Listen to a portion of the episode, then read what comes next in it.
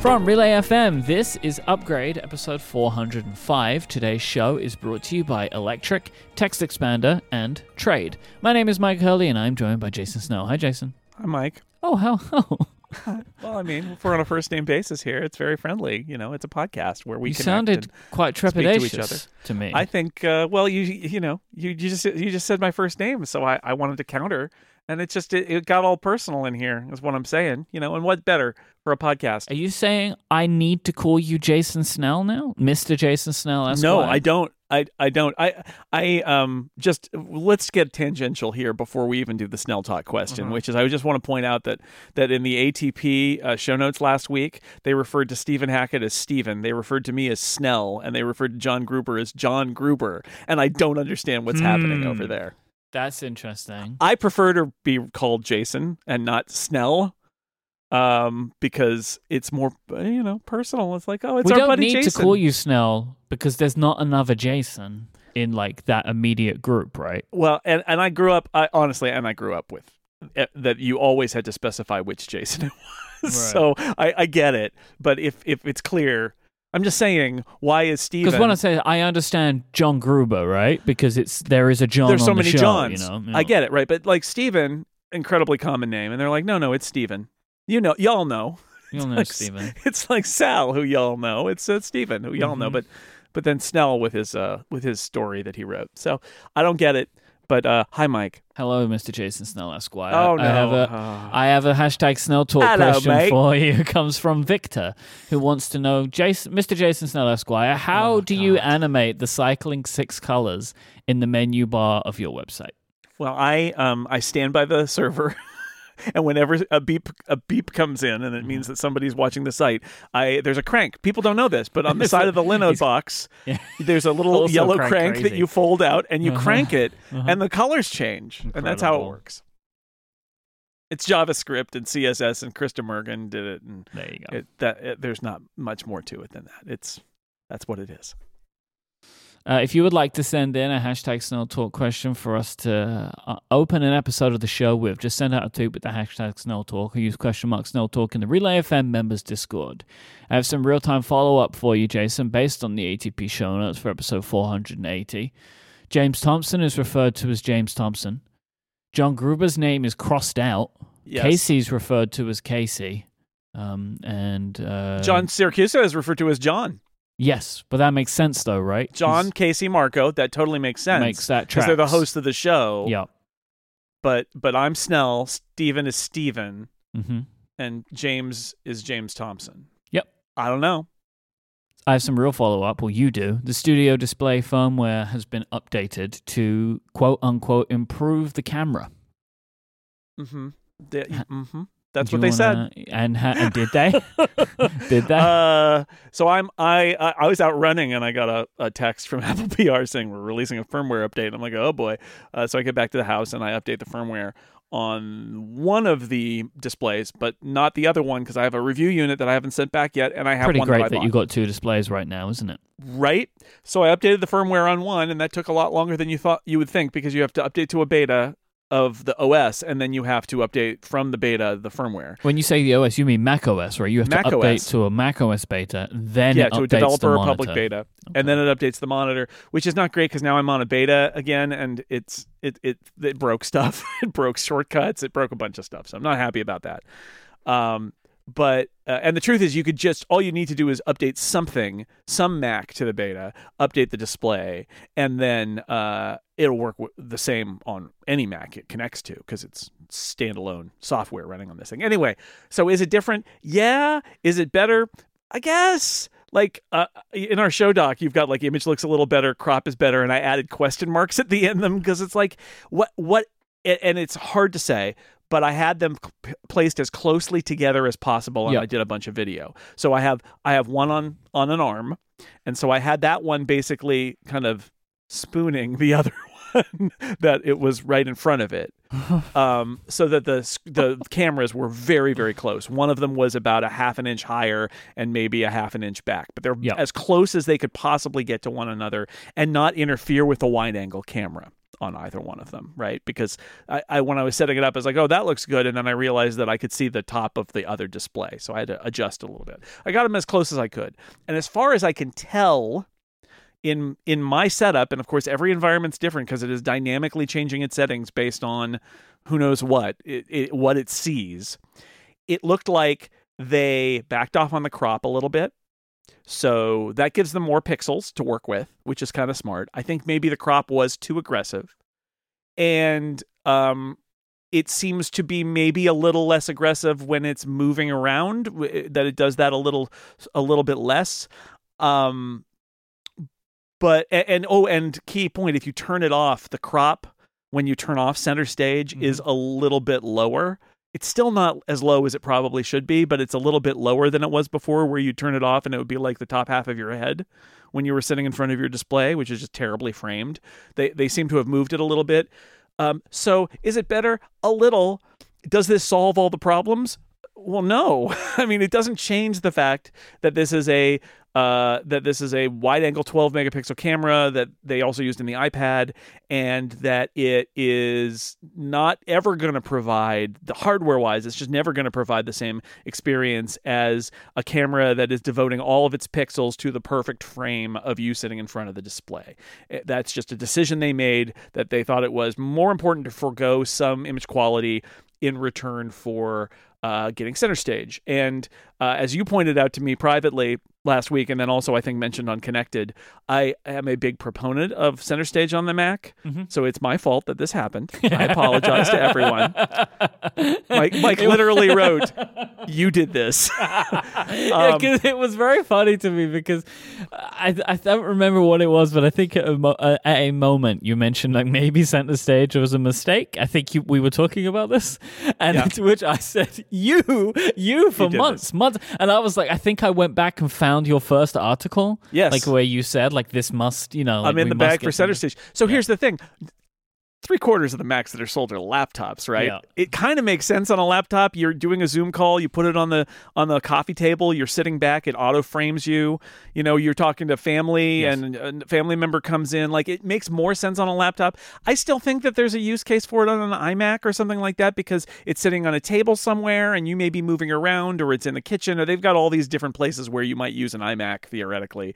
Uh, I have yet to see a kitchen iMac in the wild. I'm sure they exist. Anyway, the a a standalone display to sit at a desk and use it is probably the least likely Mac scenario that requires center stage, but they ran with it, right? I think they made the wrong call. I believe yeah. the studio display is collateral damage in an overall product decision that Apple has made, which is that all front-facing cameras will be center will get center stage except the iPhone. Maybe the iPhone so, one day, but I, I think you're probably right, and I think that although I think that our little corner of the world is not necessarily representative of of like the whole user base for a standalone display it's it's a lot closer right like mm-hmm. like the the people who focus on apple stuff and listen to podcasts about apple and stuff like that probably you know not representative of all Apple users, certainly all iPhone users, probably not even of all Mac users. But when you get down to the level of the standalone $1,600 display, that's for people who care about the the uh, the the, resolution of that display and the fact that it's 5K at 27 and like th- that is actually kind of us. And so seeing this reaction, it's very clear. And and I'll just say it, like I'm not as strident about this because I kind of don't care. I like center stage and it doesn't I, I can perfectly accept that the quality is lower because it's like, okay, you know, whatever, but center stage is cool. Like I get it, but it's clear, I think, that most people just want a nice webcam that works and that if Apple had built in a static 4K webcam properly framed in a way that we have come to appreciate it, that would be good enough. And um and and they they didn't. And I think that Center Stage still has its place on the Mac, but um, one, they might want to consider upgrading the optics on it, like using a better camera. And two, let's not let, just to step back a second. I still think the firmware is bad. I still think that that that uh, turn off center stage crop is still wrong. It's better than it was, but I think it's still too high. I used it over the weekend for a D&D session and I had to like lower my display and raise my chair in order to try and get it to the right height. Um, I don't know. It doesn't seem like it's it, it still doesn't seem right. So there's that. And then um, I think if you people looked at like the white balance and looked at a histogram of the image and did some like contrast stuff and it's like I also feel like the software is making bad decisions that make it look worse than it needs to even if the hardware is so limited. So I think that the the firmware d- shipped in an unfinished state or an unacceptable state, and that's unfortunate.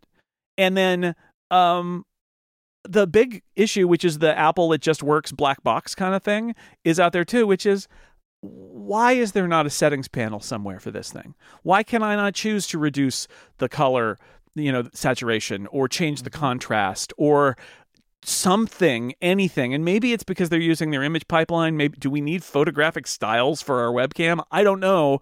That was this would also solve your problem, right? Yeah. Like a webcam settings app for a, a separate webcam frequently those have a little box that lets you say what's the refresh rate of your lights mm-hmm. so that it doesn't flicker. And Apple's like, no, no, no, we got this. We got this.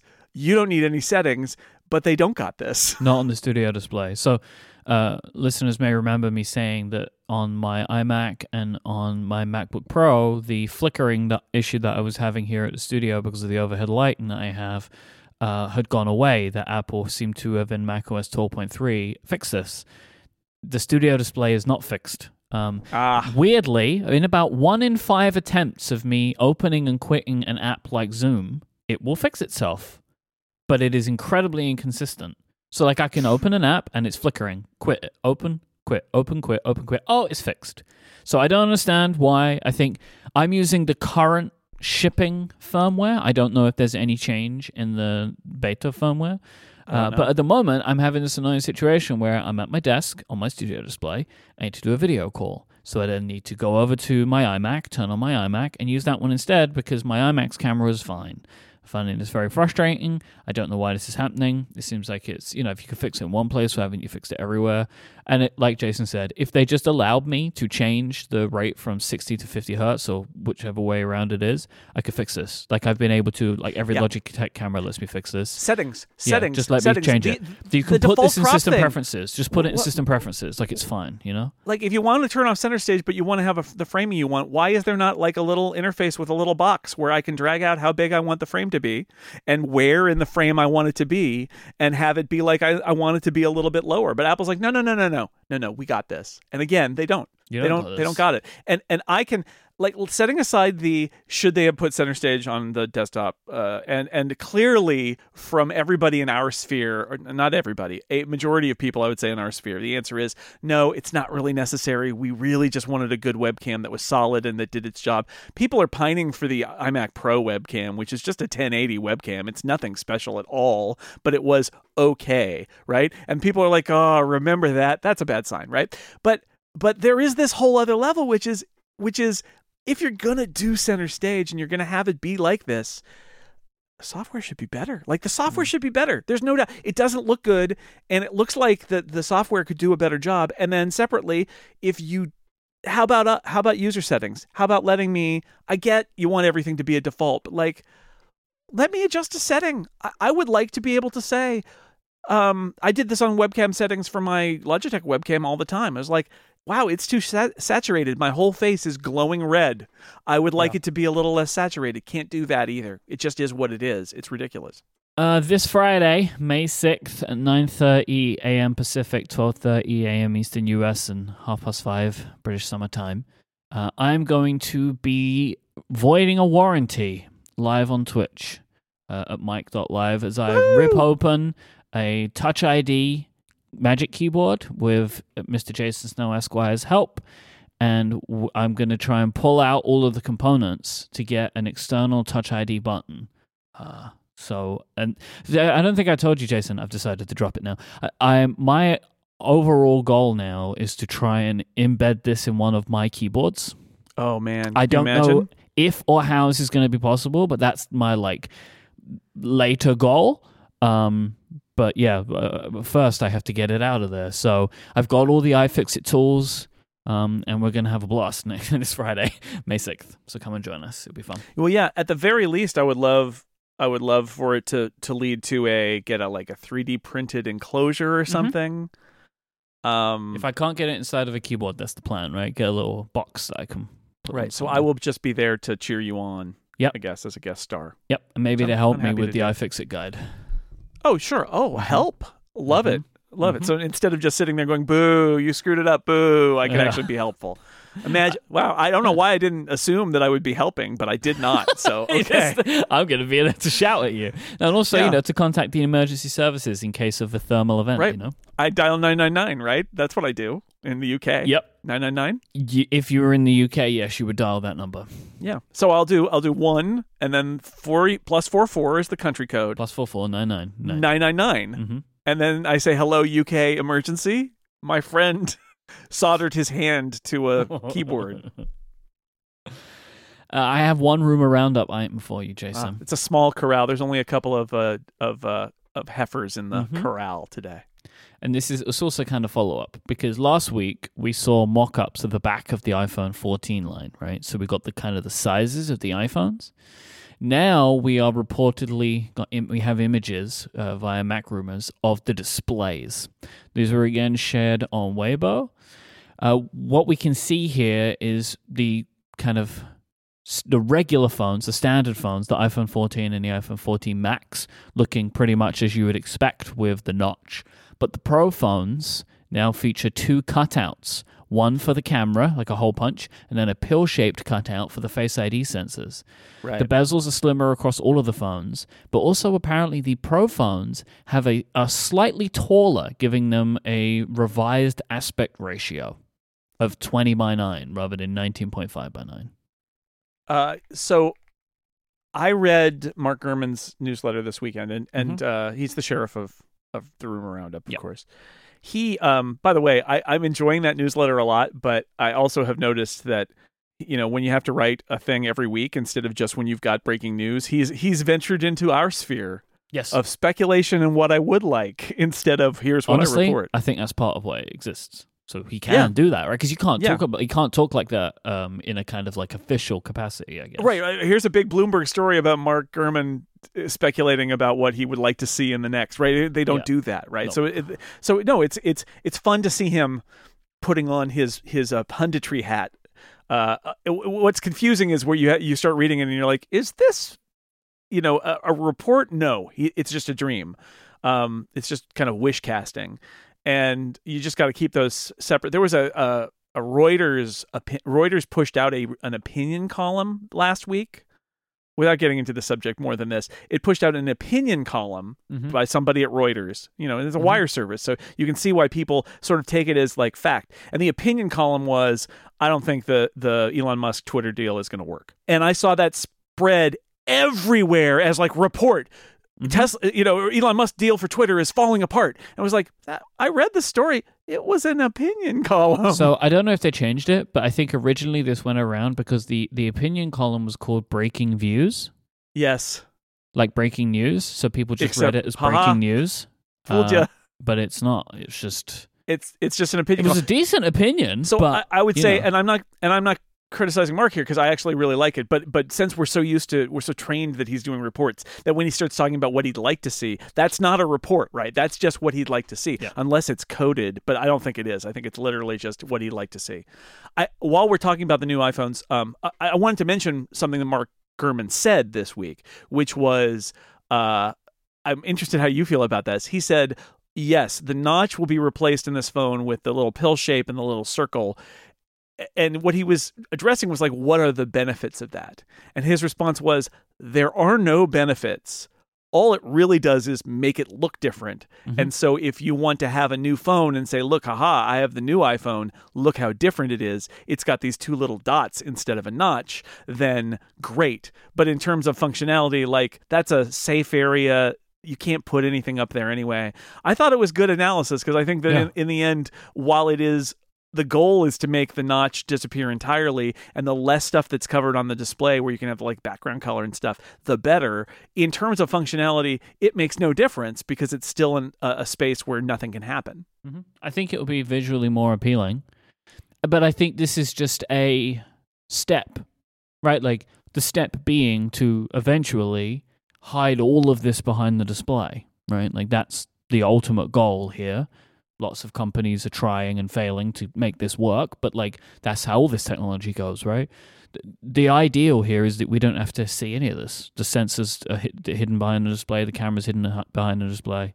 So I can imagine this being more visually appealing, takes up less space, uh, mm-hmm. We'll see, though. I mean, it could be more distracting to have these two little like black dots in the middle of your know. phone. I don't know. Somebody but... can create a game with a bunch of little black dots and pills all over mm-hmm. the screen, and some of them move around, but two of them don't.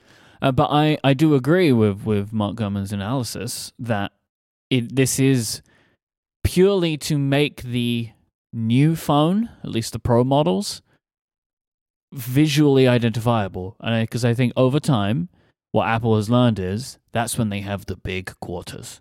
When the phone looks different. I mean, everybody knows this by now, right? We've said it a million times. Everyone's said it a million times.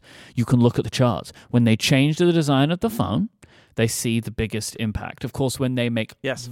physical changes, I actually think that this that the iPhone 14 is going to do great anyway because like for this and also the return of the large uh, phone that's not a pro phone. Large non-pro phone will sell a bunch between the two of these. Right. I, I, think the 14 is going to be very good for them.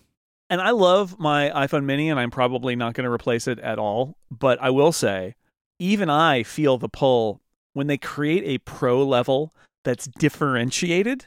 Mm-hmm. The more they do that, the more I'm like, oh, I could get the Especially pro. Especially this one's going to have features. that camera, right? The 48 megapixel right, Well, this camera. is the thing. So they already added. They've got ProMotion. They've got the third camera. Now they're going to do a camera upgrade. There's a processor upgrade. There's the the replacing the notch with this stuff. Like you're talking about a bunch, like even more things are are differentiated, and that does have a gravitational pull, right? That's going to pull a lot of people who who are like, spec interested away from the cheaper model because they're going to be like, oh, whereas when they were basically the same, except for maybe like an extra camera, a lot less appealing. But when they're like, oh, and, and the processor's better and like everything's better in it, it will be a little more tempting. And, and so I, I agree. Uh, do you want to hear my A16 speculation? Yeah, because we have. I, I, was thinking about this. I don't think we've touched on this, right? So the that, report is yeah. that the, that uh, from from Ming Chi Kuo, the marshal of the roundup, I mm-hmm. guess, right? Mm-hmm. Is that mm-hmm. what we decided? That's what was? we decided. Yep. Um, Ming Chi Kuo said that the Pro phone will get the A16, the regular phone will stay on the A15, which is weird, right? Because it's like, well, we upgraded the the new iPhone, but it doesn't have a new processor. It's just got the A15 that you, you all know. and maybe that's the case, but I had a moment of clarity because, you know, the challenge here is that are they committing then to having every year, like next year, it'll be the A16 in the iPhone 15 and the A17 in the iPhone 16? It's uh, very complicated, right?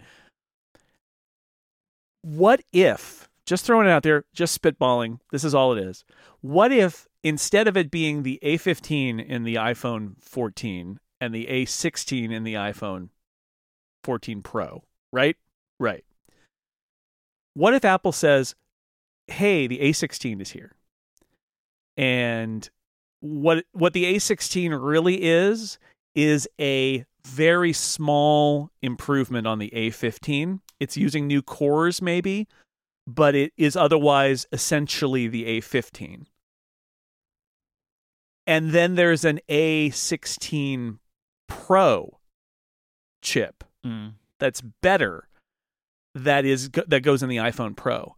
And I say that because it allows them to claim that the new chip is in both models, but that there's a better chip in the Pro phone. Mm. And I think from a marketing standpoint, I think that's a better move than saying it's 15 in the old and 16 in the new is to differentiate like they do on the Mac and say there's a there's an A16 and an A16 Pro. And then we all do the benchmarking on the new iPhone that's got the A16 and we're like, "Wow, this is really just basically an A15." Uh-huh. It maybe, is. maybe they do the binning of the um graphics processors like they've done in some right. other devices? Maybe, maybe so. Maybe it's yeah, it's purely based on binning. Yep. Um, and the cores are the same, or the cores are a little bit better, but you can't really tell, or they they save some efficiency. So it's more efficient, but it the, it's slower on the A16. But the Yep. A16 Pro gets to. I'm just saying, the more I think about this, and this is based on no reports. I am literally just making this up. I, if I were in that room at Apple, I'd be like, can we? Can we make it different enough that we can call it the A16 and the A16 Pro rather than having last year's chip in this year's phone? and also uh, also this year's chip and this year's Pro phone. Would that be a better look for us? And maybe not. Maybe Tim Cook's like, nah, it's fine. It's a cheaper phone. They're going to be a step behind. We're already more than a lap ahead of the competition, so we can afford to Yeah. do this. But I, I just think I, I, keep thinking. Calling it the A16 when it's not particularly better or different than the A15, just a little bit, and then saying we also have the A16 Pro keeps everything in lockstep a little bit more. Mhm. Um, anyway, I I also think it's very confusing that we have these chip numbers and model numbers and they're off by two. Yeah. That also drives me uh, batty. So to have it be three different numbers that you have to keep track of iPhone 14 with a 15 and a 16 that also is a lot. So you know they they got issues. But anyway, that's my that's my completely idle speculation. Is what if they instead of having uh, a 15 and a 16, they had a 16 and a 16 Pro, Mhm. and the 16 was essentially the 15, but you know dressed up a little bit. Here's what I'll just put this out there. I don't think this is going to happen. but I'll put it out there. What if they say that there's the A16 in the iPhone 14 and the iPhone 14 Pro has an M2 chip in it? Could Now, that's, I mean, okay, so I want to just unpack that a little bit because that's quite a thing I've said, right? So, what we could say is that the A16, what we think of as the A16, is probably the base of the next M chips anyway, right? It's the expect an expectation that we can make. And you would say, well, it's not going to have a Thunderbolt port. No, of course it won't. And and I don't, you know, I think Apple could design it however they wanted to, and et cetera, et cetera. Uh, and it's all branding at the end of the day. What I'll say, the reason I would say this as a possibility is just that the M line, I think, has a very good brand right now. Maybe a better brand than the A line, just like in general, um, technology media and like obs- observation. I think the challenge is how much has the M diverged from the A. Yeah. Right. How how how much has it done? I mean, is it really? Because the impression I've gotten is that it, it really is appreciably larger and uses more power and is more appropriate Mhm. for an iPad and a Mac than it is for an iPhone. Yeah. Um, I I see what you're saying. I, I and and this is the larger point I really support, even though I'm not quite sure that the calling it an M2 works. Uh, is Apple? These are Apple's chips. They can brand them however they want. I just don't think that the branding of holding the uh, the iPhone 14 back a year in school Mhm. to help the teacher Mhm. is makes a- as much sense. All of their other chips now are like come in, uh, you know, Pro and Ultra and Max, and their phones are in Pro Max and all of that. So why not just say, hey, here's our non-Pro phone, it has the non-Pro chip, and here's our Pro phone, and it has the Pro chip, and be done with it, and it call it the same thing. Like that. That makes more sense to me. I agree with you because Pro is now in the in the chip lineup. I will just say, you know, in case I can stop people from sending their tweets to me, I don't believe this thing about the M. I just want I just wanted to put it out there as like, hey, it's a thing. Right. because like because they can do what they want. I mean, that's the bottom line. yes, they can call things Like what they want, and and that's fine. Yeah. Yeah. they can they can call it whatever they want. And this is why I mentioned that because, as you said, like they might just call something the A16 that's not actually really an A16 at all, but they've just decided to call it that because they want to keep bumping the numbers up. And so that's why I would say this, right? That like it can share some architecture and they can just call it the M2. I do like, honestly, the idea of A16 Pro because of the fact that they use Pro and Max and like they have these names now that are like their branding can let you kind of forget the confusing part, which is the number. right. And then, you know, I, I honestly, I think maybe it's time to rebrand the A line of chips anyway, just because we're getting up into way too high numbers and there's too many numbers now. and the iPhones are also numbered, right? Yes, like it's too much. exactly. It's too many, numbers. Too many numbers. that's our that's our big analysis. That's right. Mhm. Thank you, Apple. Thank you for hiring us as your consultants. Too many numbers. That's that's what we say. Also, I'll throw out there. You could also just call the A16 the A15 Pro, and do it that way if you wanted to. You- Yeah. if if the A15 is literally no different and you are not putting a new chip in that base model iPhone, you could call the new thing A15 Pro instead of A16. and because you can call it whatever you want and say, yeah, this is the A16, the A15 Pro, and then they're in lockstep again, one number ahead of the iPhone number, by the way. But there it is, too many numbers. This episode is brought to you by Electric. When leading your small business, it's not all glamour. In fact, sometimes it's a matter of spending hours trying to find a laptop lost in the mail sent out for that new hire, or dealing with some kind of technical emergency, which you're well equipped to deal with, but maybe you don't have the time. The team over at Electric know small businesses, maybe like yours, face these challenges. That's why they've solved this problem for you by operating as your IT department. Instead of spending your time sorting through unused application licenses, setting up employee laptops, and answering never ending IT questions from your team, you can build that empire. With Electric acting as your IT department, you can get back to doing what you're good at. Plus, you get a really cool IT platform to see and manage everything. I think this is awesome. I think this is such a great idea as a project, like as a, a product for, for somebody to get as a part of their team, rather than maybe having to hire an IT department maybe before you're ready. Maybe it's like too big a cost to have a platform and a company look after it for you. So you can have the people that know exactly what needs to be done helping out your employees. And also so you don't have to spend that time that you could be doing other things trying to fix these issues. I think it's great. So, you know, if you run a small company, you have a, some tech that you're dealing out with your employees, I really really think you should check this out. And for upgrade listeners, Electric are offering a free pair of Beats Solo 3 headphones for taking a qualified meeting. Just go to electric.ai slash upgradefm. That's electric.ai slash upgradefm. Go there now to get your free pair of Beats Solo 3 headphones today for scheduling a meeting. Our thanks to Electric for their support of this show and Relay FM. I got my playdate. Yay! It arrived on Friday. Uh, and so I've had like three or four days with, with this beautiful little yellow device. I got Mhm. one Playdate with the purple pouch.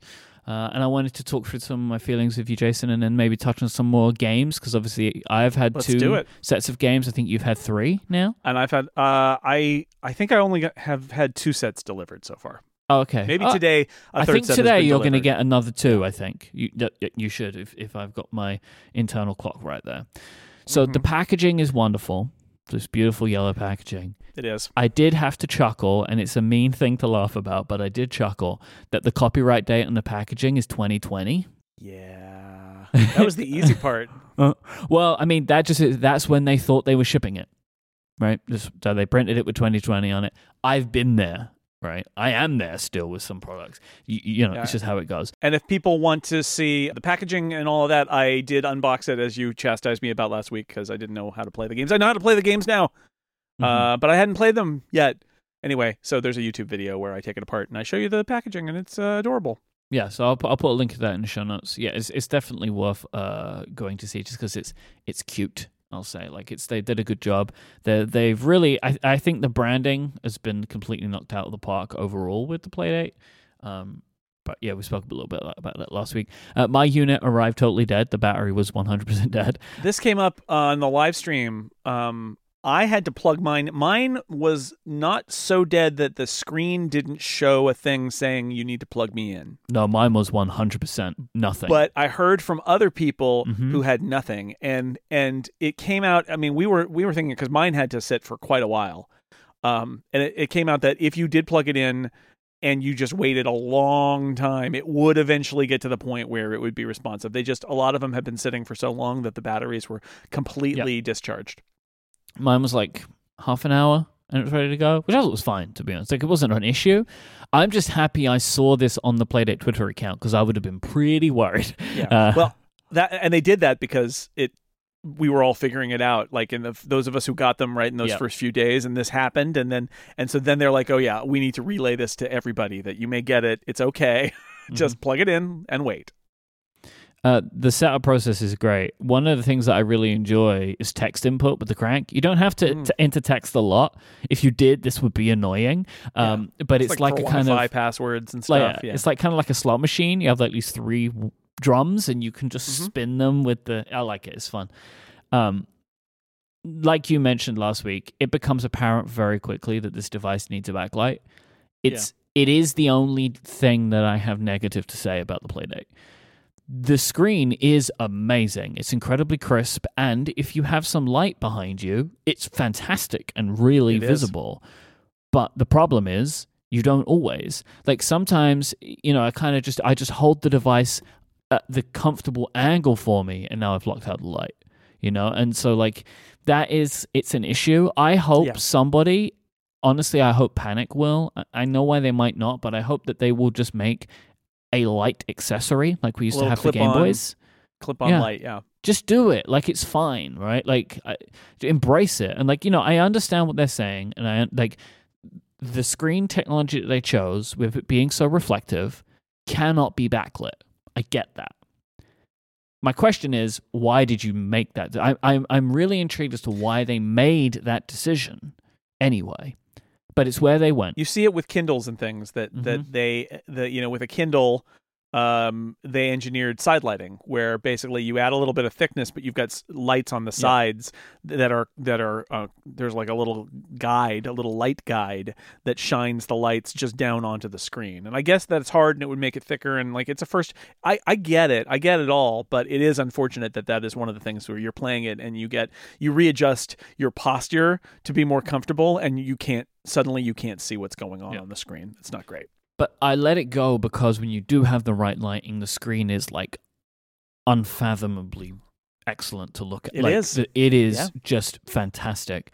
It is similar to if you have played an Analogue Pocket, which is the kind of the, the Game Boy machine, right? That is similar, right? Like, the screen is just like I can't believe how good this is. Um, and so, yeah, as, as Zach has mentioned in the in the Discord on the Planet Panic podcast, they said they saw the screen first and then wanted to design design a device around it. I understand that. I would have maybe said that they still should have found some kind of way to implement some kind of light system, um, or sell it as an add-on immediately. I hope they do it in the future. But anyway, the speakers are amazing, really clear, really loud, and all of the music in every game that I've played so far is great, uh, which is which works really nicely. Uh, I'm sure because of there being no lighting in it, the battery life is great. I've been really happy with the battery. Um, I was Yeah. playing the system a bunch over the weekend. I've charged it once, uh, Yeah. and it charges really fast. Mhm. So overall, like before I get into some of the games, and touch on those a little bit. I just think like what I like about the Playdate is it is pure fun. Like in a way that games aren't always, or like playing games isn't always. Like this just like it doesn't take itself too seriously. Um, it, it has a crank on it, which I've actually really enjoyed the crank mechanic in the games that I've Mhm. played so far. Uh, a podcast that I was listening to uh, recently, um, one of the hosts, two of the hosts, uh, Blessing Adeoye Jr. and Janet Garcia on Kind of Funny Games Daily, they referred to the Playdate as this is this, a game system for art kids and hipsters. And like, that is not like I can hear someone hearing that, but that sounds disparaging. But I completely understand it. Like the types of games that are on Playdate are very artistic in their creation, like in a way that is not going to sell millions of units, but for people that have one hundred and eighty dollars to put down on a yellow thing, which is tiny, the size of a post-it note, with a crank on it those people probably want games for art kids and hipsters because they are one of those two. Like Yep. you are a hipster game person if you buy this, and so the games should be focused on that. And like one of the games I'm going to mention in a minute called Bloom is like that, which is a it's a third party game, but like it, So- it, it hits nicely. and and I mean, okay, so hip, and hipsters and art kids, right? Can, Mhm. Those are those are like stereotype terms and all that. But I think what what has struck me about it, and it's not just because we know the people at Panic, although it is that too, is a a group of regular people who love games and are techie people, but and they have a company, right, which allows them Mhm. to do this, but they are not a giant entertainment conglomerate a group of techie people who love games said, "We're going to make a handheld game device." Yep. And they made it happen. And that's my favorite thing about the Playdate is that it is not part of a although there is I'm sure corporate strategy involved and they had to spend all those years working with their factory in Malaysia and doing all these things right like it is a corporation Panic's a corporation and they're, they're trying not to you know have this bankrupt them and maybe And look, be successful Panic But is it was- now a big company getting bigger all the time. right Right. but, like, but I yeah. will still say Playdate is a product made out of love Yes. and feel I defy you to find any piece of gaming hardware or at least any piece of original game an original game device that is made out of love. I'm sure there are a handful out there and in fact that um your uh Mm-hmm. the your Analogue Pocket. analog Yeah, pocket is that comes probably in too. that category. Mhm. But even there, it's playing old software, Mhm. at least as one of the primary ideas here. But it's like Panic just wanted to make a fun piece of hardware f- because they love games. And uh, again, it's more than that, but like, I, I just am trying to say the impetus for so much stuff in the gaming world, especially, and really in the world, is it comes from the top. It comes from I'm a giant corporation. What is our new product going to be? And how do we compromise it? And how do we tie it into all of these things? And although the people who are working on that love games, undoubtedly, it's not the same as making it out of love, which is what Panic did. Yep. And that's like again, like I want to bring it back to what I mentioned, right? The art kids and hipsters. Like the art part is, and why I think this works is the playdate. It's for people who love the art of video games. It's like Right. that video games are a work of art, and you feel that in this device, where it's like we have a great appreciation for what video gaming can be, and it can be this.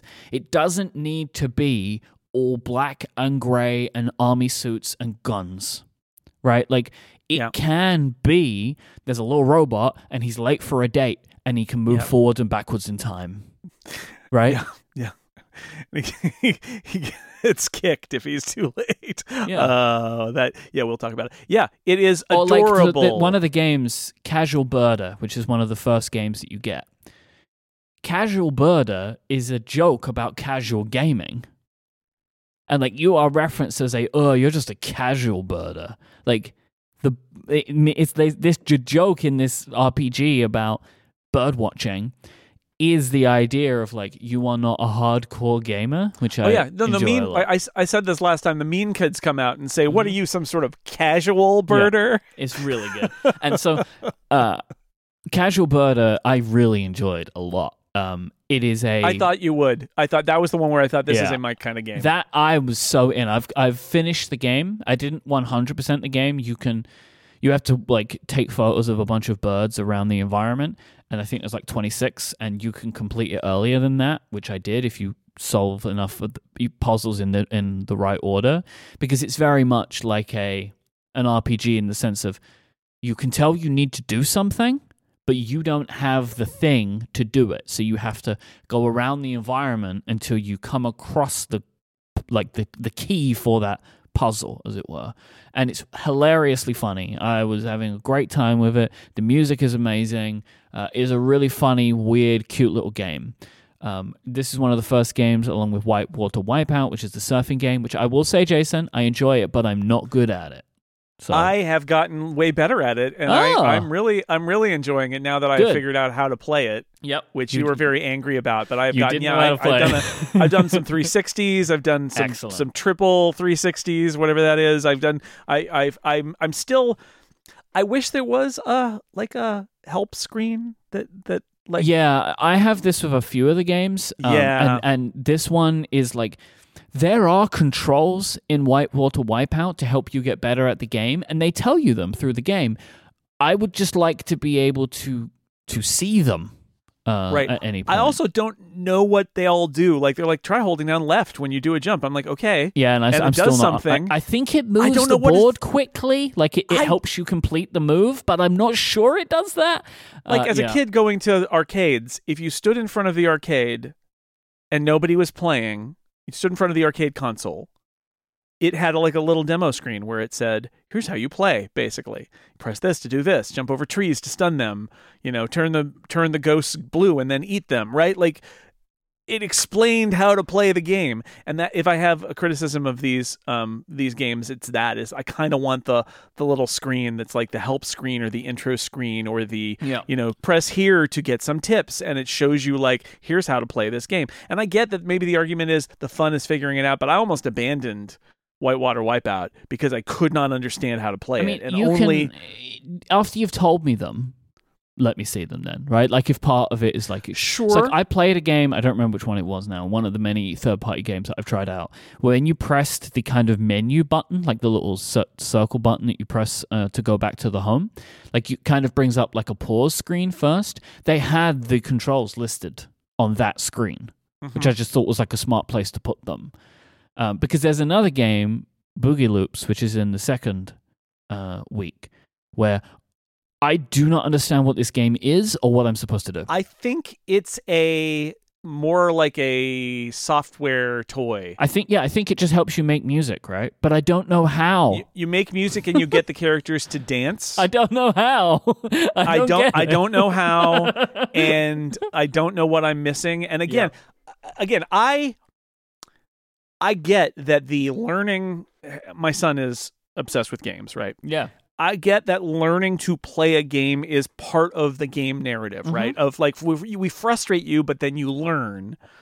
But there is also a school of thought that says you are not welcoming people who are not figuring it out and are not going to figure it out to Yeah. your game. You are you are excluding people by not being welcoming enough that somebody who doesn't get your very potentially esoteric gamers will get it, other people won't kind of thing. You don't want to be that. You want to be a welcoming game. You want to be able to say, "Oh, you're having trouble, let me help you." And a game that doesn't do that or doesn't offer it. Again, offering is something you can do where you're like, no, I'll figure it out. That's like every computer nerd where they don't read the manual, right? It's like, I don't need to read the manual. I'll figure it out. And then if you have trouble, you go get the manual, right? That's how you do it. But to not offer and to not have it and just be like, good luck trying to figure it out, I think it I think it is a failure of game design if you do that. And and that's how I feel about that game is that it doesn't want me to understand it. And um I don't like that. I think that's I, I don't think that's my failure that that I, that I don't understand it and that you don't understand it. I think that is the game failing to communicate properly about how it works. But you know, this is so. This comes back to it of like that set the the the, the this game. I'm not into it. Like it's not for me. But I also got Crankin's Time Travel Adventure today, which is really fun. This is the game they have used uh, in most of the marketing because of who has created this game. This game, uh, the idea of the game is, and the design of the game is by Keita Takahashi, who created uh, Katamari Damacy and like the Mhm. Katamari games legendary video game uh individual and it's you know Shaun Inman helped with the pro like it, this is a Oh.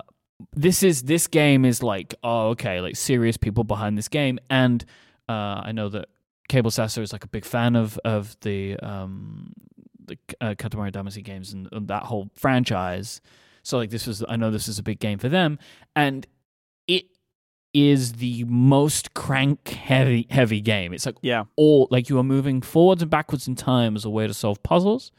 Um, Yeah. and well, it- mm, okay. So it's not really, uh, even though it's called time travel adventure, you're not really moving forward and backward in time. Uh, but Yeah. but that's that's part of the discovery of it. I love this game. I think it's amazing. I now understand why it took me a little while to figure it out, but I figured it out, and it, the mechanic is so simple that you can figure it out fairly quickly. Mhm. Um, that it's a good example actually of the, your failure teaches you how to play the game. yes, um, because I was like, I don't understand. Why do I keep failing this level? I was like, why, ah, why do the patience, birds or whatever keep killing me? It's like, oh, Yeah. I see what's happening. Um, but I, I I'm a little baffled that it's not on uh it's not on the console at launch. That it's week two. I don't get that. Um, Yeah. because it's it's so inviting, and it's brilliant. It, it- I I I love it. I love that it is puzzle uh solving, and then for those who, I mean, the way I would put it is it's not really about time travel because your ob your your enemies in the game, if the right the obstacles in the game Mhm. move in regular time. Mhm. What it really is is your little robot guy is on his animation loop, and you use the crank to move him to where to different places on his animation loop with the goal being that he gets to the end and gets to his date. But there are obstacles in the way that are moving at real time and they're going to stop him. And so you have to adjust his animation loop to be in the right position at the right moment to avoid the obstacles. Mm-hmm. it's a really brilliant mechanic. It makes me laugh out loud. There is a moment that I'm not going to spoil here. I think I know that I had yesterday, uh-huh. where I laughed for minutes. like I almost was crying at, at how funny the and I failed. It was a failure. How funny uh it, that failure was. So yeah, I I uh, that that that game is genius. I love it. So these are all the games that have come uh with the unit, right? So these are the ones so far. Now, we spoke bef- like last time about like hmm, how are people going to take to this? Like is it the right uh, thing? Like what if you don't like a game right? I think that it is, they are i would say not lucky i think it is very fortunate there there are third party games and you can just download them and play them now. Like you can they, you can buy them on itch.io you can download them from places. Uh, we included in the show notes last week the playdate wiki um, that has a, a large selection of all of the games that are available right now and like software. Like there's some stuff is are not games; it's just like software. Uh, so right. I will put a link in the show notes to the wiki, and because that's where I've been finding stuff. Um, and I found a game that I'd actually heard about already uh, called Bloom, and Bloom is a ten dollar playdate game, and it is superb. It is so good. It's my favorite game on the playdate so far um, is exactly what I'm looking for. So it is a really chill game. You it's played in real time. Uh, you are playing um, a woman who has quit school and wants to start a flower shop, and you're in Japan, and you uh, have not told your parents that you've done this, and you uh, you've opened your flower shop, and you have rent to pay, and you have flowers to grow, so you've got flowers to sell, and you have a little phone, and on your phone, you can exchange text messages for friends and family, and you get to choose your responses. And so there's like some visual novel elements as the story's unfolding. But then there's also like you plant your flowers, you water the flowers, and then you come back later on in the day and pick the flowers and sell them. So it's got that kind of like mechanic of like you see this kind of mechanic in free to play games a lot, right? Plant and wait. But the idea mm-hmm. is that because it's in real time, you're supposed to just throughout your day, just pop in, check in on Bloom, and like pick some flowers and then plant some more flowers. It's just beautiful. The crank is used really nicely to move between the elements of the game. There's games within the game. It is superb. The writing is excellent. The, visuals are really great. Uh, I adore this game. Like for me, it's like this is exactly the type of experience that I'm looking for out of this device the idea of having these little games where I can check in on them throughout the day. As when I told Adina about this, she's like, "Oh, you got a Tamagotchi," and I'm like, "Oh my god, please let somebody make a Tamagotchi for the Playdate if they haven't already." Right? Like, like th- this is the kind of stuff I'm looking for out of this device that's so tiny that I can just check in on these little things, have a little game experience, you know, and and leave, you know. And so yeah, I if you have a play Playdate, if you're gonna get a play Playdate please try out Bloom. It is a wonderful game. There's like a video. There's a bunch of information on their uh, itch page, so you can see like if it's the, if you think it might be for you. But like I am like smitten with this game. I think it's amazing. I love it. Um, the other games that I'll mention that I, I, think I mentioned last week, but the uh, Bomber Panda, which is a Bomberman game, and it's funny and uh, it's pretty well done. I I want a lot of like takes on old arcade games on it because I think that yeah. that's a fun sort of they they'll a lot of them have very simple mechanics that will uh, apply well. That's why I like Playtris, which is he has a name now for the Tetris ripoff, and he's actually updated it a few times, and he fixed the on my live stream i think i die and and you can see the frames start animating at like one frame per five seconds because he only built it on on the uh, simulator and the guy um changed the animation and fixed that. Mm-hmm. and he's added a bunch of stuff to it. So it's like he, he woke up he was like oh geez people are getting play dates and they're playing my thing and it doesn't work that great. I better get back to it. And he's done some updates to that. So that's great because I, I, like having a tetris on there and uh, a joke that's worth 99 cents I've decided is worth 99 cents. It's actually a very clever use of the it's hard and you won't play it for that long, but it's actually it makes me laugh at how hard it is Hmm. because there's a song that plays and the song continues to play every time you fail, and so the, as you fail, you're like it goes cuts right back to the song, and you're like, oh, song. It's very funny, and you use the okay, cool. Because. I've been I've seen this game referenced a lot, and I was like, eh, is, am I going to enjoy this? But if if you like it, I'm going to give this one a go too. Yeah, I mean the idea is that you're you're bouncing a thing on the crank. There's a version of the playdate on the screen, and it, the crank matches where you position the crank, and you're supposed to bounce a a little baby actually, but you're supposed to bounce a thing that um that hits these stars that appear across the different screen, and every star advances the joke one line. Um, so you you know see basically you try to see how long you can keep the little baby bouncing, um, and how many stars you can hit.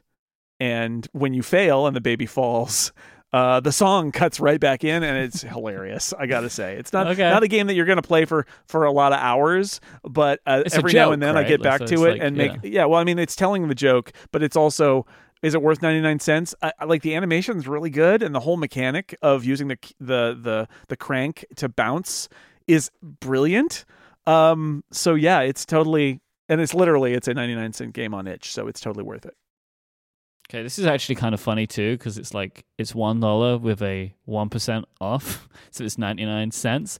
But I also can't pay pay less than ninety nine cents. you, So you can't yeah you, you have to pay a dollar on itch that's part of the thing that makes me laugh about it is you uh you have to you have to pay a dollar So- it's a joke buy- that's worth ninety nine cents, but you have to pay a dollar for it.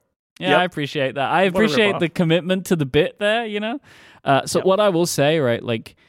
Uh, I know they're working on it, but they desperately need to get the catalog together so I can they really do. find these games and install them on my Playdate. Like directly yeah the side loading works really well. Like I've just been doing the version where I upload it. Like you download the file, you just drop Yeah. it onto the web page, and then you just download it. Like and it works really well. And, and I, I think that whole thing is is is pretty is pretty simple.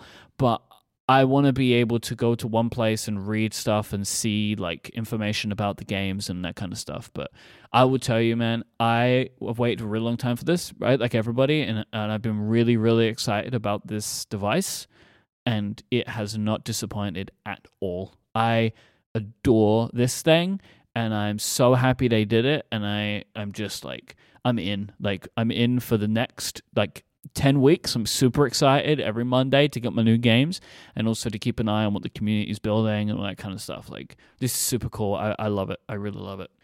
This episode is brought to you by our friends at TextExpander. Get your team communicating faster so they can focus on what's most important.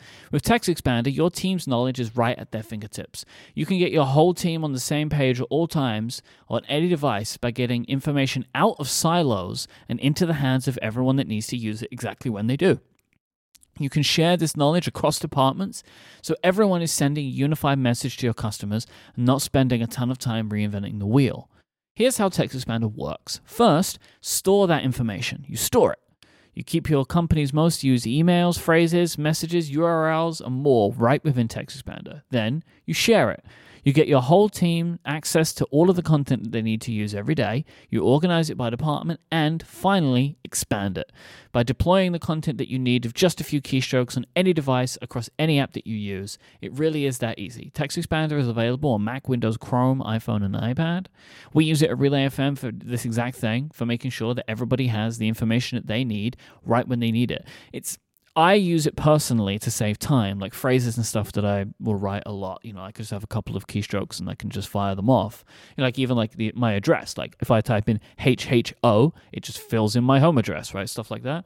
But it's also for our company, it's not so much about saving the time as it is having the right information at the right time. So, like when somebody updates the snippet with that new update, everybody has instant access to the most up to date, most available thing with just those keystrokes. It's really super cool. As a listener of Upgrade, you can get 20% off your first year of TextExpander. Go to textexpander.com slash upgrade to learn more today. That's textexpander.com slash upgrade. Our thanks to TextExpander for the support of this show and Relay FM. Apple's Q2 results were posted last week. Surprise, there was a lot of money made. Yeah Uh, i mean that part is not surprising at all is it No. Uh, so here's a rundown. ooh $97.3 billion total revenue, up 9% year over year, which is another record quarter for Apple. This is the highest Q2 of all time. That's $25 billion in profit. $50.6 billion of revenue for the iPhone, up 5% year over year. 10.4 billion for the Mac, up 15%. 7.6 billion for the iPad, down 2%. That's two down quarters in a row. I want to get to that in a minute. $8.8 billion for wearables, that's up 12%, and $19.8 billion in services, that is up 17% year over year. This is the first sub 20% year over year growth since Q4 2020. So, uh, all of 2021 and the first quarter of 2022, the year over year growth was 20 over 20%, and now it's less than 20%. Did you make anything of that? Like, that just really stood out to me when I was looking uh, at your wonderful charts. I oh, thank you for the compliment about my charts. Um, it is. It didn't. I mean, it. It. The truth is, the numbers have been going up for so long, and um, there was a spike that was in the 20s Mm-hmm. uh, have so to have services cool down to seventeen. Like, you know, in twenty twenty and and twenty nineteen, there was an extended period where growth was in the teens, and it's back in the teens. Um, and so I, I just I, I kind of shrugged it off. I think I think occasionally they have moments where they have a, a burst of growth, Mhm. but to come off of that burst of growth and then just go back to growing in the teens, because you know when you grow a lot, it's harder to grow by that percentage again yes. because the growth is so you you starting from you're starting from a much larger amount that you have to grow from, right? Like it Yep. makes it raises the bar, and so for them to go off of that four quarters in the 20s or 30s um, back to 17, where they kind of were before, yeah, I mean.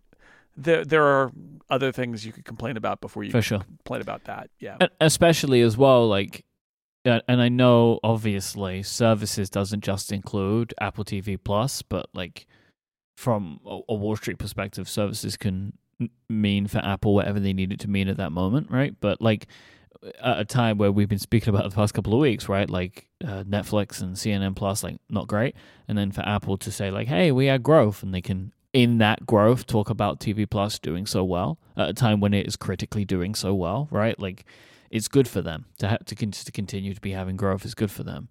Um, and it's you know it, i guess probably q3 so the next quarter they will crack 20 billion in the quarter for services. They're just under now at 19.8 right? So like that seems fair that maybe q3 2022 will be the first 20 billion dollar a quarter services revenue Yeah. just, just keeps on it's going up. it's it's blasting up. Mhm. That's just it, yeah. Chart goes up, like they say. it's Yeah, so the, the only goes up. down, right? The only down is our friend the iPad, which has had its second down quarter in a row, as I mentioned. What do you I- What do you take again, from this? I just don't have. I mean, it was only down a little bit, and as Apple has pointed out, um, it is severely supply constrained. Right? Like Mm. it's severely supply constrained. Is that the only product that's seeing these kind of supply constraints? No, they're all seeing com- supply constraints, but I think the idea was that the iPad was growing slowly and got knocked down by it. I just wouldn't worry about it. The iPad is is at a pretty good level. It was only down two percent. You between um, supply constraints and Russia being cut off, like I, I don't know. I I I think you could over obsess about it, and I'm not I'm not particularly concerned about it. It is um, it- it's at a whole new level. It it had that really burst of of growth in 2020, um, but I mean last quarter it was down 14 year over year. This quarter it's down two. It's it's it's minor. I just am not. I'm just not gonna sweat it, be, Yeah. given the environment of uh, That's fair. Minus two percent, like down two percent, is basically you're pretty much level, right? Like you know, it's not obviously it's a lot of money, but it's not hugely off. Where like down fourteen percent, that's a double digit. Like that's more of a concern, right? and they said very specifically it was severely supply constrained. So that's you know that's part of it too. It, if people want them and can't buy them, yeah, I, I'm I'm just not gonna. I, I refuse to do an iPad freak out. Fair. Uh, the iPhone, fifty-two percent of the business for this quarter. Yeah. Uh, services at twenty, Mac at eleven, wearables nine, iPad eight. Yep. The- Apple really has three really nice 40 billion ish a year businesses. Um 30 to 40 billion a year businesses. hmm Wearables, home and accessories, Mac and iPad.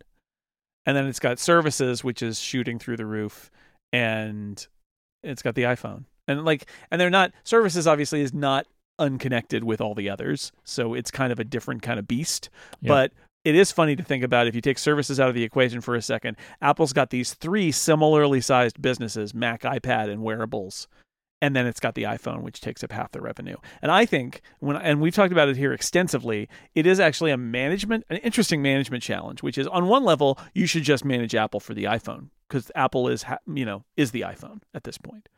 On the other hand, how can you do that when you have these three other very successful businesses Yeah. that you need to manage too? Yeah. And so we've seen that, and I think they're in a better place now, right? But there definitely was a feeling that the Mac, especially, was kind of not being paid attention to.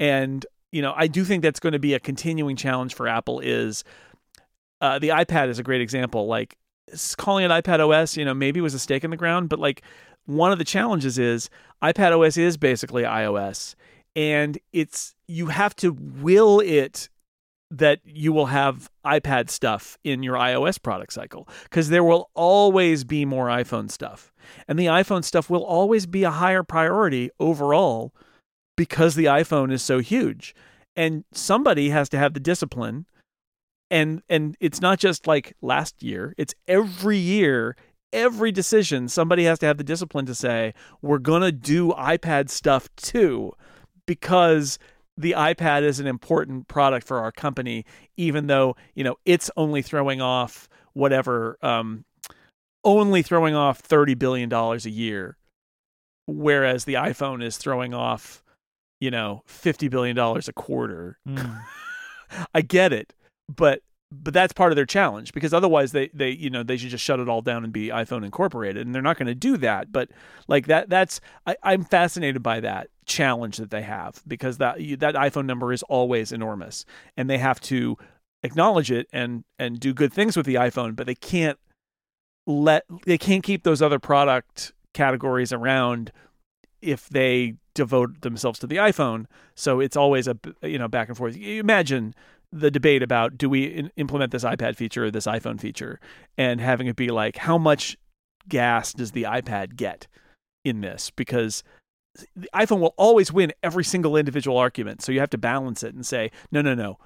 We need to do this much with the iPad, even though that means we're not going to be able to hit everything for the iPhone. And that's okay because it can't all be about the iPhone. I just think it's fascinating. And that's because they have that real, I think, you know, maybe somewhat unique to Apple problem of the scale of its percentage and relativeness, right? Like 10% of your business, no matter what business you have, is like that's a big chunk.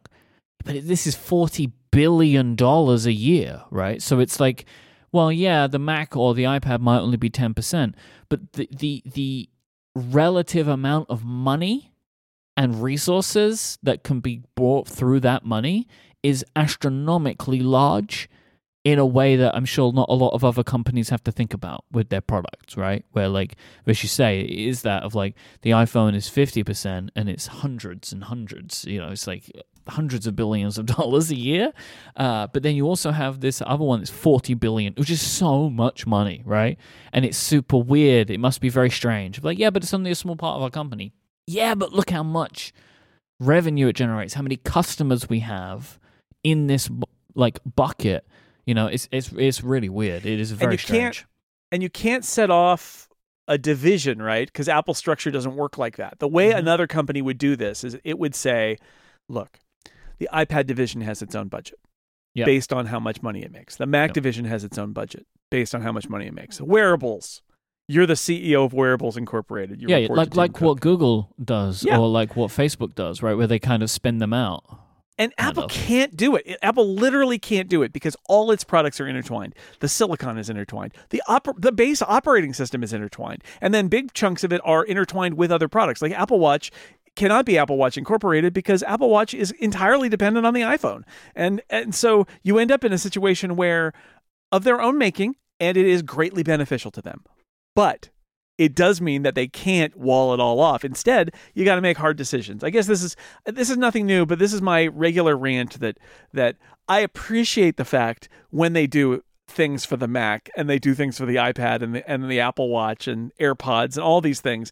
I, on one level, I appreciate the fact that they are paying attention to these businesses because I think they are very important businesses. And yet, if you think about it, the iPhone business is more important than them each by about 5x. Mm. So, you know, in if push just came to shove, the easy thing to do would be to let them all kind of die on the vine. And I think there are points in Apple's history where that has happened. And I, I just I I I think it's going going to be and has been a constant challenge to thread that needle of what what love do we give to the iPhone because it's the engine that really runs this company, but at the same time we don't want to screw up these other products that are also by themselves very large successful product categories. It's it's tricky is what I'm saying. So, in listening to the earnings calls as you do, um, you were able to pull out some points uh, that were interesting. Um, and there was a couple that uh, I noted down from your Macworld article. One being that the iPhone is kind of uh, interesting that they were able to beat up year over year because they were beating a very tough compare. Tough compare in the tough industry. Yep. Because the 2020 iPhone came out late. So the sales were pushed further into Q2 of 2021 than they usually would be.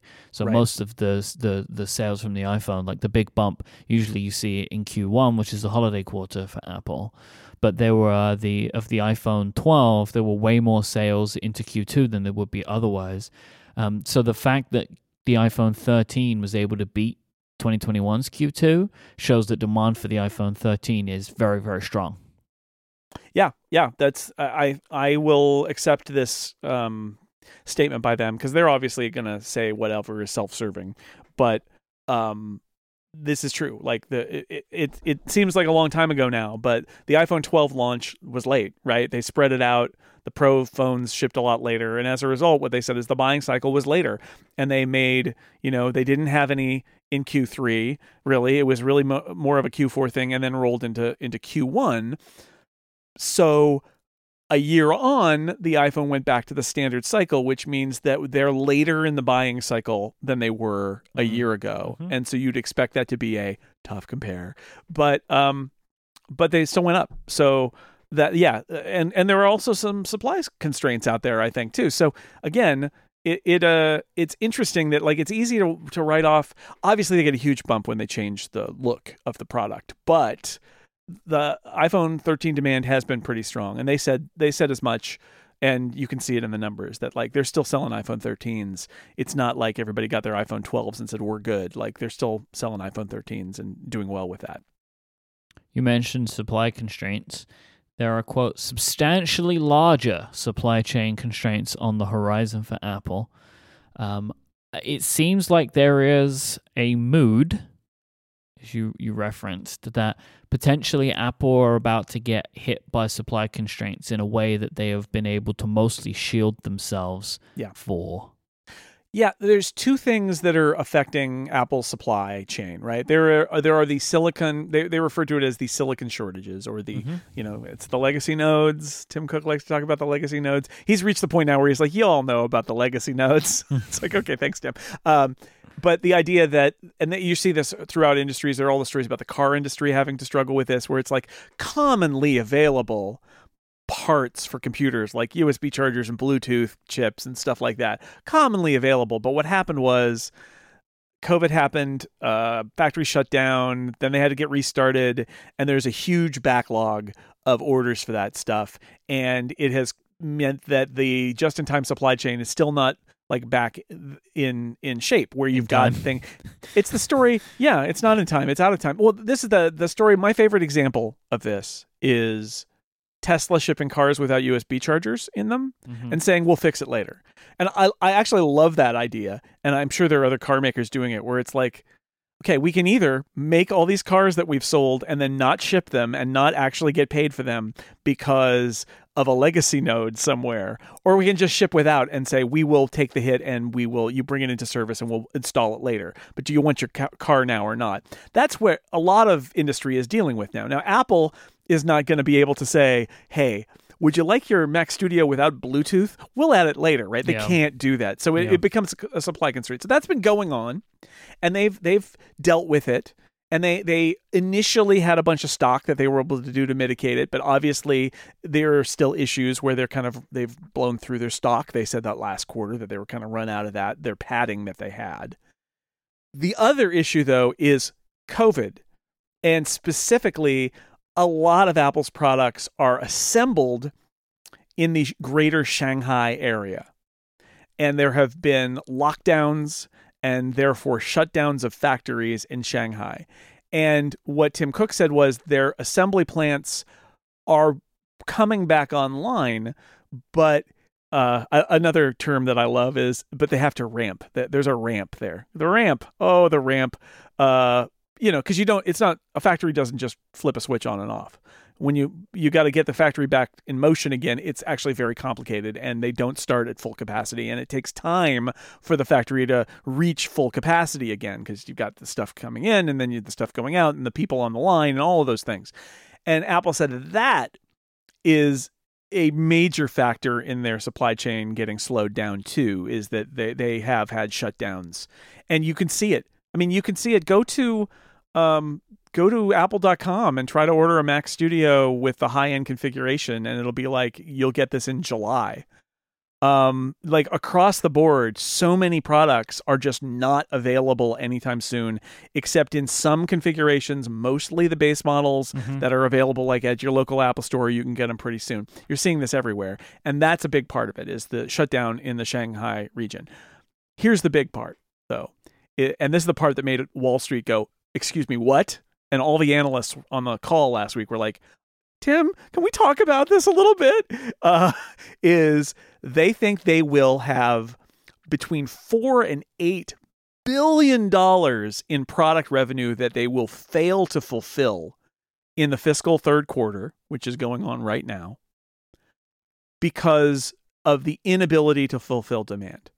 That that there are four to eight billion dollars that people are standing, you know, like the meme with Fry from Futurama saying, "Shut up and take my money," Mhm. saying, "Take my money, Apple. I want your product," and Apple's like, "I don't have it for you." And that's what those long lines on the Apple Store are, and all of that. And and four and to eight billion dollars, even for Apple, is a lot of money. So I and they didn't give any other like hints about like oh we expect it to be probably a record or whatever. They didn't say anything else about that third fiscal quarter. So my guess is they're not going to have a great quarter next quarter, not because of a lack of demand, but because of their lack of supply and that they're they're um if they're sandbagging it, they're doing a really good job of it because they seem pretty sober about it. Like to call it out and say between 4 and 8 billion dollars in product sales that will just be bypassed because we can't give them the product. And when somebody asked one of the analysts like Tim about that 4 to 8 mil- billion um what what cuz they they were all like asking about it. It was amazing cuz it's a big number. It's a scary big number. Um, and, and one of them was, "Do you have an idea of how much of that'll just be deferred to the next quarter versus lost forever?" You know, it's one of those kind of questions. And Tim Cook's response was, "Who can tell? Yeah. Probably both. Little bit of little bit of A, little Yep. bit of B. We don't we don't know how many people want a laptop." Want an Apple laptop, can't get one, and immediately have to have a laptop, so they go buy someone else's laptop Yeah. versus I can wait until July for that Mac Studio. It's fine. Like they don't know. So they were looking, the analysts were looking for reassuring words from Tim. Tim did not have No. reassuring words for them. I just again like that's about could be about ten percent of their revenue for the quarter.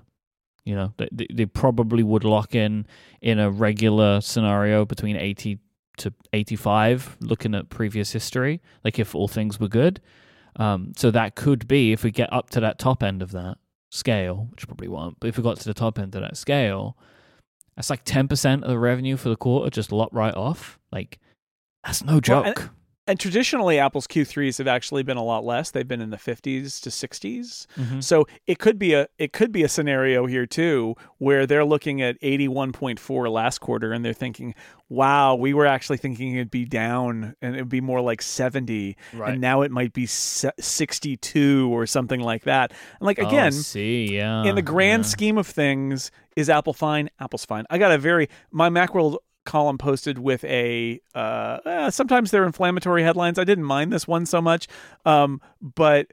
Uh, I got a very angry email from somebody who was like, "How dare you say that Apple is doomed?" And I'm like, "Mm, "Didn't say that." He's like, "They're they're so rich." I'm like, you know, "I did say that part, uh, but Apple must be defended at all costs. We know that." Uh, anyway, the um, my my point was just like, they're going to be fine having $8 billion of extra demand in one way is a good thing, right? People really want to buy your products. But if you can't convert that into sales, that's painful. And I think what they're going to do is I think they're going to have a painful quarter where they're going to be down and everybody's going to freak out. And then, you know what's probably going to happen is that they're going to have guidance for the next quarter that say, "Oh, we're going to we're going to be fine. We're going to get it all back." That's probably what's going to happen Mhm. but but I would I would say I would expect that next quarter will not be like the last kind of eight boring quarters where they've just done great. I think it's going to be one of those yeah, let me tell you about the impact. Maybe it'll be like great news everybody, only 4 billion.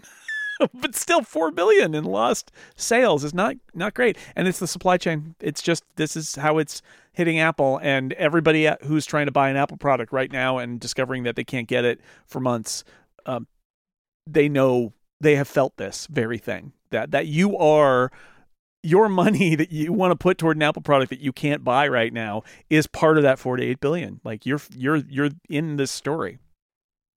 is my like if I paint a doom and gloom picture of like what if this issue carries all the way through to new iPhone? Like that there are people in September that go to the Apple store to like, you know, they log online to go buy their phone and they cannot get one until 2023. Right? Cuz that's like similar to what the Mac Studio has been like, right? Mm-hmm. Two two things there. One is I do wonder if you're if you're talking about the ramp, if if you're ramping up manufacturing of iPhones, and I don't know when that starts to happen, but it probably will happen pretty soon, right? Like I mean, the fact that we've been seeing these screens and it's Yeah. soon, right? It's coming. So they're going to when you see start this. making this fall's iPhones. They start in advance so that they can make lots of them because they sell lots of them.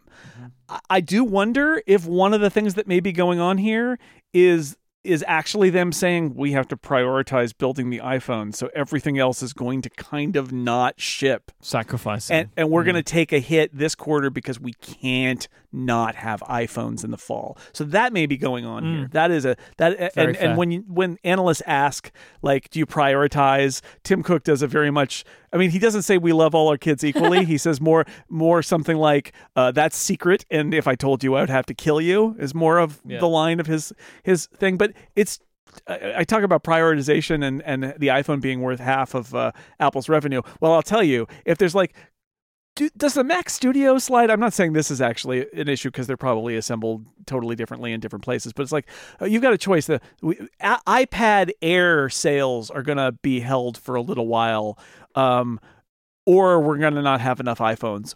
What's there's no decision to be made there. Like we got to have iPhones for launch. We got to have iPhones to sell it's our most popular product and they sell all in the holiday quarter and we've got to make sure we we make enough for that so uh, it wouldn't surprise me if that's um if that's going on in the background and and quite rightly so. I also the other thing hovering over this my second point here is covid which is okay like in the united states especially everybody's like oh we're over covid now. All the mask restrictions have been dropped and stuff like that. It's like oh we're over. Except people still are getting covid. My favorite baseball team just had like five guys get covid and not be able to play for a week. And they were all vaccinated and boosted, but it's Omicron and, you know, it happens. So, but, but like, look at China, like, and the lockdowns in Shanghai, and like, it's serious. It's like really serious because they have the zero COVID policy. China, being an authoritarian state, can just say, no, uh, you stay inside now. Uh, Whereas in the U.S., we're like, okay, people are tired of it. I guess, I guess it's over. Um, we move on. China's like, no, uh uh no, we, we don't want COVID cases. And as a result, they've had very few COVID deaths. But th- the result is that COVID is very much a thing in a place that is super important for Apple.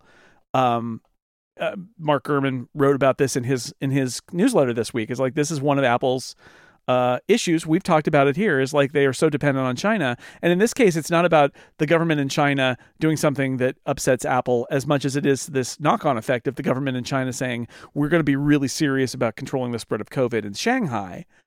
But the net result is that the factory shut down.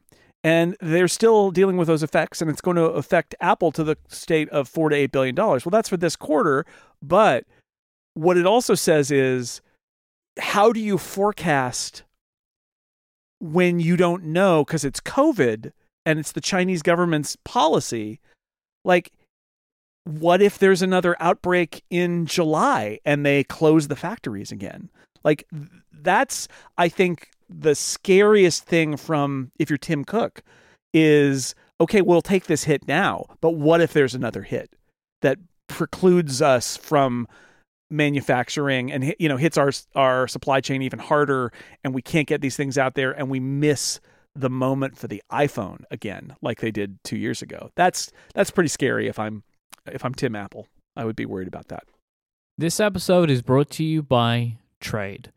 I love Trade. Trade are fan- a fantastic way to get your hands on some really excellent coffee from small roasters and really to just find something that I guarantee is going to be better than what else you're getting. Like I have been so impressed with the coffee that I've gotten from Trade. I have loved every cup. Uh, and have found some really cool roasters in uh, in the process, and they make it so easy. They have this little quiz that you take out when you go to their website when you sign up, and they just kind of ask you a bunch of really simple questions, uh, which I really like because you know if you don't necessarily know what you're looking for, if you're like maybe you're starting your journey of trying to understand what you would be interested in taste wise from coffee, it can be quite daunting. Um, you know, it's like, hey, what, you know, how do you like the acidity in your coffee? It's like, oh, I don't know. Uh, but when they say, like, hey, do you like chocolatey stuff or fruit stuff? Then you can work that out, right? Uh, and these are the kinds of questions that Trade will ask you, and they're going to help find that perfect cup for you. When you become a Trade Coffee customer, you can enjoy knowing you have the freshest and best tasting coffee you've ever made at home. And the coffee you'll be drinking will be from the country's best independent craft roasters, which help those small businesses out a bunch too, which is really great. Trade's coffee team taste test thousands of coffees to keep 450 different kinds live and ready to ship every day. Everyone has that one coffee that they're just going to love, and Trade's going to help you find it. Trade is so incredibly confident that they're going to match you right the first time. If they don't, just give them your feedback, and an actual Trade coffee expert will work with you to send a brand new bag for free, so you're going to be looked after. When your friends call you a coffee snob, or you just know whether it's like coffee, whether coffee just tastes just right for you, Trade's real coffee experts personally taste test over 450 roasts, so they know exactly what to recommend to you. So even if you consider yourself someone who knows what they're talking about and knows what they want, you're going to find something great with Trade as well. And they've delivered over 5 million bags of fresh coffee with more than 750,000 positive reviews. Right now, Trade is offering new customers a total of $30 off their first order, plus free shipping, when you go to drinktrade.com slash upgrade. That's more than 40 cups of coffee for free. Just get started by taking their quiz at drinktrade.com slash upgrade and let Trade find you a coffee that you're going to love. One last time, that's drinktrade.com slash upgrade for $30 off. Don't forget Mother's Day is coming up in the US. A Trade subscription is the perfect gift for the coffee lover in your life. Our thanks to Trade for their support of this show and Relay FM. Let's do some hashtag ask upgrade questions to finish out today's show. Uh, this one leads in from what we were just talking about, and this comes from Crumbledore. A wizard, uh-huh. Harry. Apple sure. CFO said uh, they pl- quote planned. This is Luca Maestri. They Apple quotes planned to add new services to their offering. What services do you think they're going to add? What services do you want them to add? Oh wow! So the, the so the one I'm not sure. What I think they'll do is that stuff we've mentioned in the past, right? So I think more around finances and personal financing and also right. financing of iPhones, right? So like that you pay every month and you get an iPhone or you pay every month and you get an iPad every year. You remember we were talking about that? Yeah, they're going to bring the iPhone uh thing that's out there now that's like a separate kind of loan thing, and they're going to bring it and make it a service. They they built they're building the financial system for that. They're building it for a pay in four, pay in three kind of thing where they'll do that themselves instead of using a partner. I do yeah, I do wonder if they're going to just do that for all their products eventually, right? Where it's like you just you're on the iPad Pro plan and you pay, and whenever there's a new iPad Pro plan, plan uh, iPad Pro, you just get it and you send in the, the old one and they just kind of do that because some people want that and they are happy to have your credit card and charge you monthly. Like apple's all about that now. Um, i throw in sports. I think there will be a higher tier Mm. for apple tv plus if they get nfl sunday ticket. I think that they may end up creating a kind of like a, a sports plus thing that will be maybe in a bundle, but it'll be something that you buy extra or even separately, which I think would be interesting, right? What if you, you don't want Apple TV Plus, but you want the Apple TV Sports? They could make it a separate thing instead. Um, I don't know. I think classical might music is another one, right? Like that, we know that that's coming. Are they going to add that on? Right. Is that an add on for some things, probably, for other things, probably not? Keeping in mind that it's not just what new services, but it's also things that it could add to a bundle, which is interesting because then it doesn't necessarily have to stand on its own. It could be a sweetening of the bundle, even if they offer it on its own. It's also just like it makes the Apple One bundle look nicer. Mm-hmm. Um, God, what else could they do? The idea of what would I want them to do is the one that I find the most uh, complicated because as well there are things that I want that they're just not going to be able to do. Like I want Apple to offer a service where I pay them every month and can watch a bunch of new movies from iTunes, but like that's not going to happen. Right. I'll tell. Oh, I got one. I got one that'll make people very angry. Um, pro apps Oh. Yeah. like Y- Adobe Yeah, do it. and Microsoft. Yeah. where where you pay a, a monthly fee for Final Cut or a monthly fee for Logic or you pay a monthly fee for a bundle.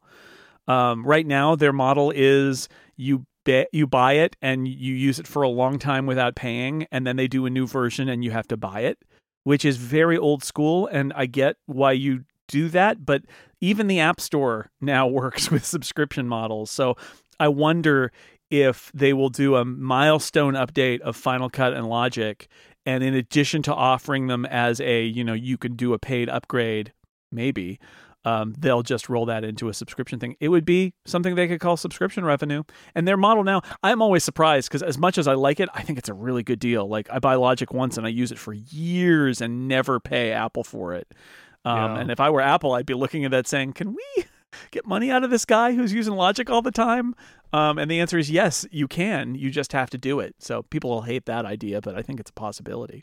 Yeah, I mean, if it would bring, uh, I was going to say more features, but Logic does a really good job with that anyway, I think. But like maybe would bring um, iPad versions, I would be keen. Sure, sure. I also wonder um, another wacky idea, but um, I still think they should offer a an iCloud extension that is Mac backup. Which I know Oh, Mac backup yeah. is complicated because there's a lot of extra data there, but it just means you're selling people extra data.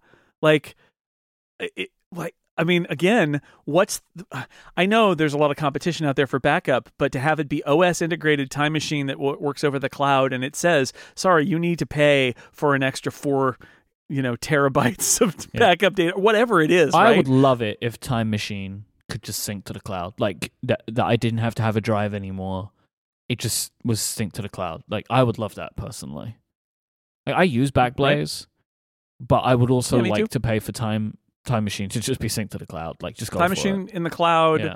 Um, and again, does that feature already exist in competition? Of course it does. But the advantage of being the first party, the fact that they already do it for their iOS devices, I just.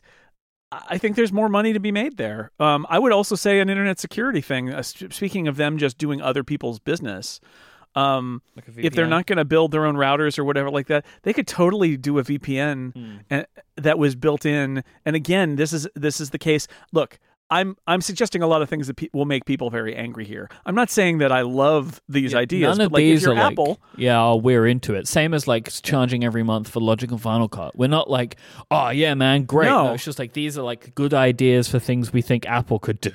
Right. And if I think I'm getting away with something, then probably somebody at Apple is like, we should make that guy pay us. But um, VPN, consumer VPN, right? Not Mm-hmm. not business VPN, but like there are a lot of consumer VPNs out there, and you know we've had them as sponsors, and like there are a lot of them out there, but they don't have first party advantage, right? They don't have the you trust Apple, and we've built it into our operating system, and you flip a switch.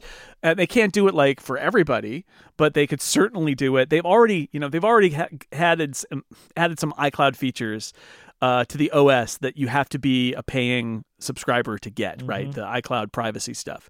It would be a logical extension for them to say, we're actually going to enhance privacy further. And if you pay us this, we're, you can get a full on VPN that's run by Apple uh, or at least vouched for by Apple. Um, not saying they will do it. It's just like it's there um, for them to do. And I, it, I wonder. I think the real question is who at Apple is rifling through the couch cushions, essentially looking for weak places where they can um, they can find those the, loose change. I, I don't know why I use the couch cushion metaphor, but there it is. Dom asked, this is in relation to us talking about spatial audio. Uh, how do you feel about Apple's spatialized stereo feature being used when somebody listens to your show? It dramatically changes the sound that you obviously create deliberately, so I'm interested to hear your thoughts on that. So you can turn this on if you have AirPods. You can, if it's not already on. Some apps turn it on by default. I don't know why. But like you're listening in the podcast app right now, you can long press on the volume and there'll be an option called spatialized stereo. And you can turn it on and it sounds like we're all around you. Like it's it's a terrible feature, I think, honestly. But how do you feel about people listening to upgrade and spatialized stereo? The idea that we're creating it deliberately. I mean, we our podcast is mono. I mean, the theme is stereo, Uh, but that's not completely true. But You don't- well, but the theme is stereo. You don't pan us though, right? No, We're pan. We're both we're both dead center. we're both dead center. We're so the both in MP3 mono. file is is Is stereo, stereo for the music. but the only thing you ever hear that's in stereo is the theme song. uh huh, correct. Right. Everything else is just mono and it saves the Yep. space and it uses the bit rates to do the Mhm. mono because we're not panned or anything other than that episode where we took a walk in the woods and that was all 3D with sound Yeah. effects and people were angry about it. And that's Summer of Fun's coming up. I mean, spatial audio version of knows? Upgrade, you never know. Who knows? But right now it would be less interesting because it's just me going back over here. Hi! Got Spatial something.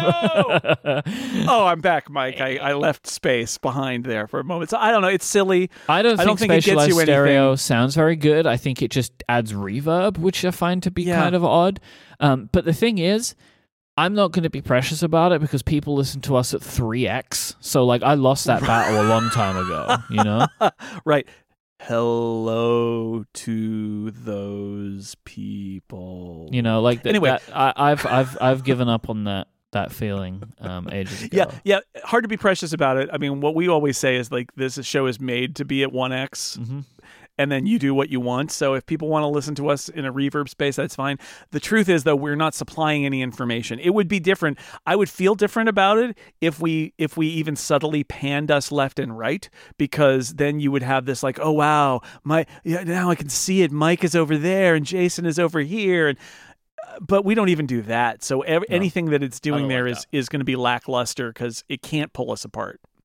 Like I already get what I want, right? Which is I uh this this this show is encoded at 128 kilobit per second stereo, which is not what people usually do, but it's what I want to do because I think the show sounds better. Our, our- our voices sound better with the higher bit rate. So typically, upgrade or actually pretty much any show that Myke Hurley edits will be a little bit larger in size than maybe some other people do. But that's my prerogative as the editor of the show and the other shows that I edit, which is Right. I like them when our voices have a, a higher uh clarity to them like because i i mean for me the reason for this is when i edit i hear our voices and i hear them uncompressed So And and, then- everybody can go back to last summer where we released the different versions of Upgrade at the different bit Yes. rates. If you want to hear our high quality, lossless, uh, lower quality bit rate uh, voices, but but yeah, that's that's what we're using the stereo for. Is we're actually not using stereo. It's stereo 128.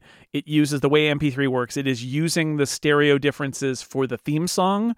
But once the theme song is, and I don't even know this theme song's not even that stereo-y, but it is a little bit. I it is think. a little bit especially the one you use your Ah, one yes, the- it flies around your head like like no the bonus business. the bonus stereo but uh, then it gets to us and it's just using all that it's it's what joint stereo or whatever so it knows that it's mono so it just uses the whole bit rate for us yeah Yeah, what well- episode was that when we did the the various versions? I want to find it for the show notes in case people don't know what we're talking about. Like we did an episode where we encoded and uploaded the show in various bit rates. Yeah, including So, a lossless version because people were. It's called episode 360. thank you. It's called Big Minimizers. Great title.